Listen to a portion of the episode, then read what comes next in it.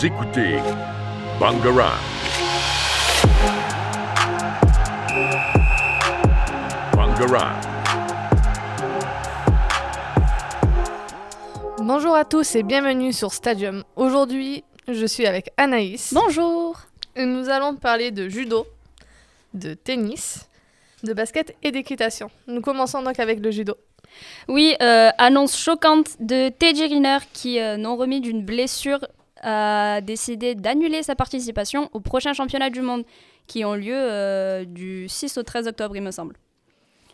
Donc euh, Teddy Riner, je pense qu'on n'a plus besoin de le présenter. Normalement, ça devrait aller. Multiple champion du monde, double champion olympique. Il a gagné une médaille de bronze au dernier championnat olympique.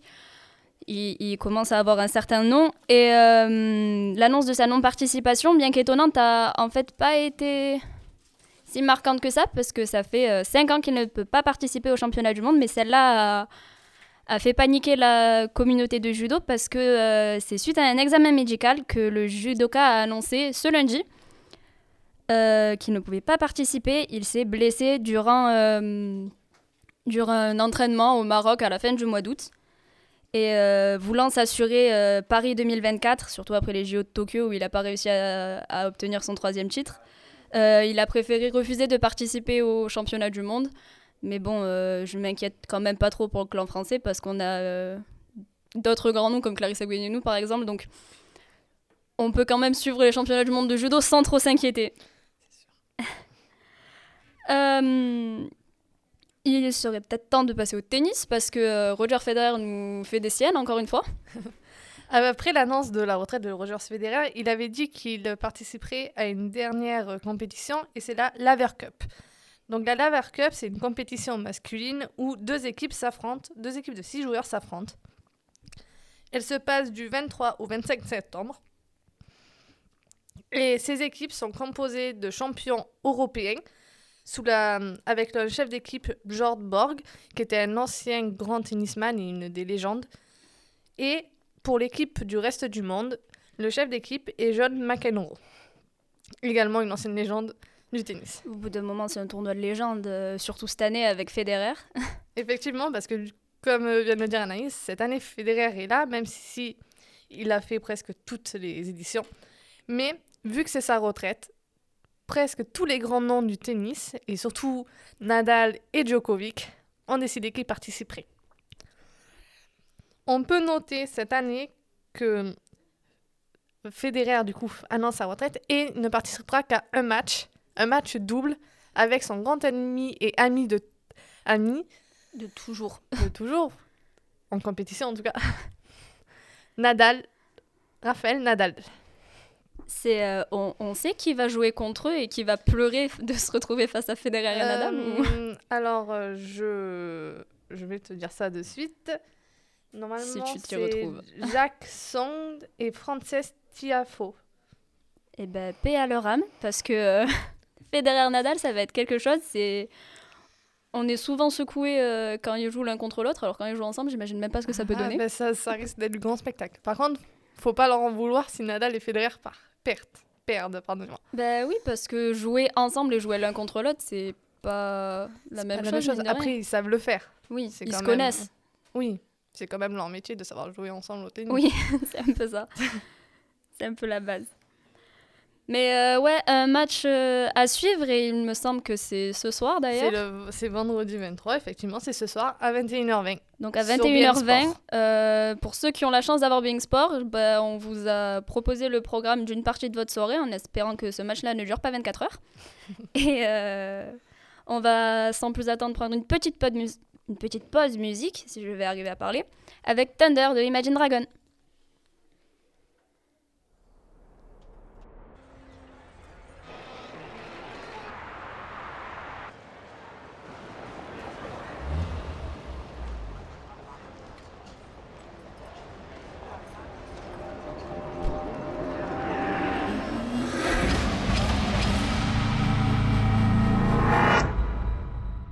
Just a young gun with a quick fuse. I was uptight, wanna let loose. I was dreaming of bigger things and wanna leave my old life behind. Not a yes sir, not a follower. fit the box, fit the mold, have a seat in the foyer, take a number. I was lightning before the thunder. Thunder, thunder, thunder, thunder, thunder, thunder, thunder, thunder, thunder, feel the thunder, lightning and the thunder, thunder, feel the thunder, lightning and the thunder, thunder, thunder, thunder. Were laughing in my classes while I was scheming for the masses. Who do you think you are? Dreaming about being a big star. They say you're basic, they say you're easy. You're always riding in the backseat. Now I'm smiling from the stage while you were clapping in the nosebleeds. Thunder, thunder, thunder, thunder, thunder.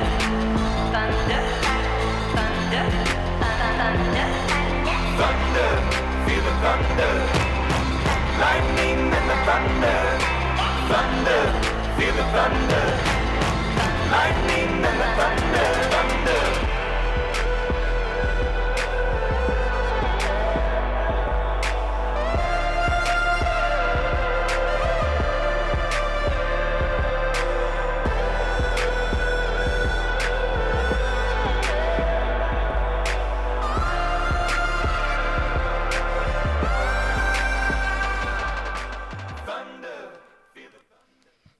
La France vice-championne d'Europe au basket face à l'Espagne. C'est la dernière actualité euh, très importante pour nos équipes de France. Score final quatre-vingt-huit à soixante-seize.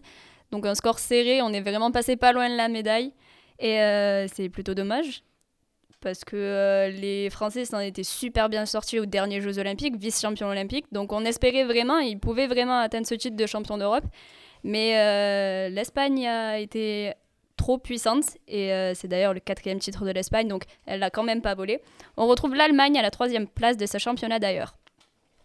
Et même si on trouve que nos Français ont maîtrisé, euh, ont maîtrisé bien sûr, ont mérité cette médaille, euh, elle était plutôt insoupçonnée parce qu'on a eu une énorme frayeur en quart de finale. Décidément, les quarts de finale ne nous aident pas entre eux et le volley. Mmh. Face à la Turquie, euh, c'est à douze secondes de la fin que deux lancers francs de Teddy Tarpe, Torpe, Ah, je sais pas je sais absolument pas prononcer son nom de famille, c'est incroyable.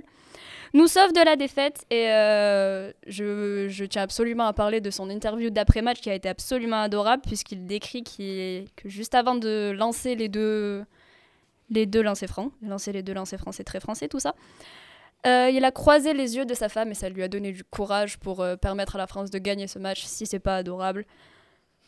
Très romantique. Très romantique en plus. Le meilleur joueur de ces championnats d'Europe a été Willy Hernán Gómez, donc joueur de l'Espagne. Il n'a pas volé son titre lui non plus. Le meilleur scoreur a été en revanche un grec, Giannis Antetokounmpo, encore une fois, je ne sais pas prononcer son nom de famille, qui a marqué plus de vingt-neuf points lui tout seul. C'est euh, plutôt pas mal, surtout pour une équipe de Grèce qui est dans le top dix, mais pas dans le top cinq, il me semble. Et euh, la Dream Team de ces championnats d'Europe comporte un Français, qui est euh, Rudy Gobert, notre cher Rudy Gobert, qui est dans la Dream Team. Donc, il est le seul petit Français, mais euh, il est là, et c'est une très bonne nouvelle. Mm. On a eu euh, une grosse actualité autour de ces championnats d'Europe. Entre la Turquie et la Géorgie, on a eu euh, une bagarre entre Furkan Korkmaz, donc le Turc, et euh, Duda Sanadze, Sanadze, donc de la Géorgie. Euh, Korkmaz a même été apparemment agressé en sortant du terrain par, euh, la... par les supporters euh, géorgiens. Et la fédération turque en est arrivée à euh, menacer de quitter le tournoi. Donc euh, l'événement a pris une grosse ampleur. Il y a eu des revendications de matchs non équitables parce que le chrono a continué à tourner pendant certains temps morts. Bref, ce match a été une anarchie. Et euh, le quinze septembre, on a eu l'ouverture d'une procédure disciplinaire pour comportement antisportif. Donc, affaire à suivre, mais euh, affaire chaotique. C'est sûr, très chaotique.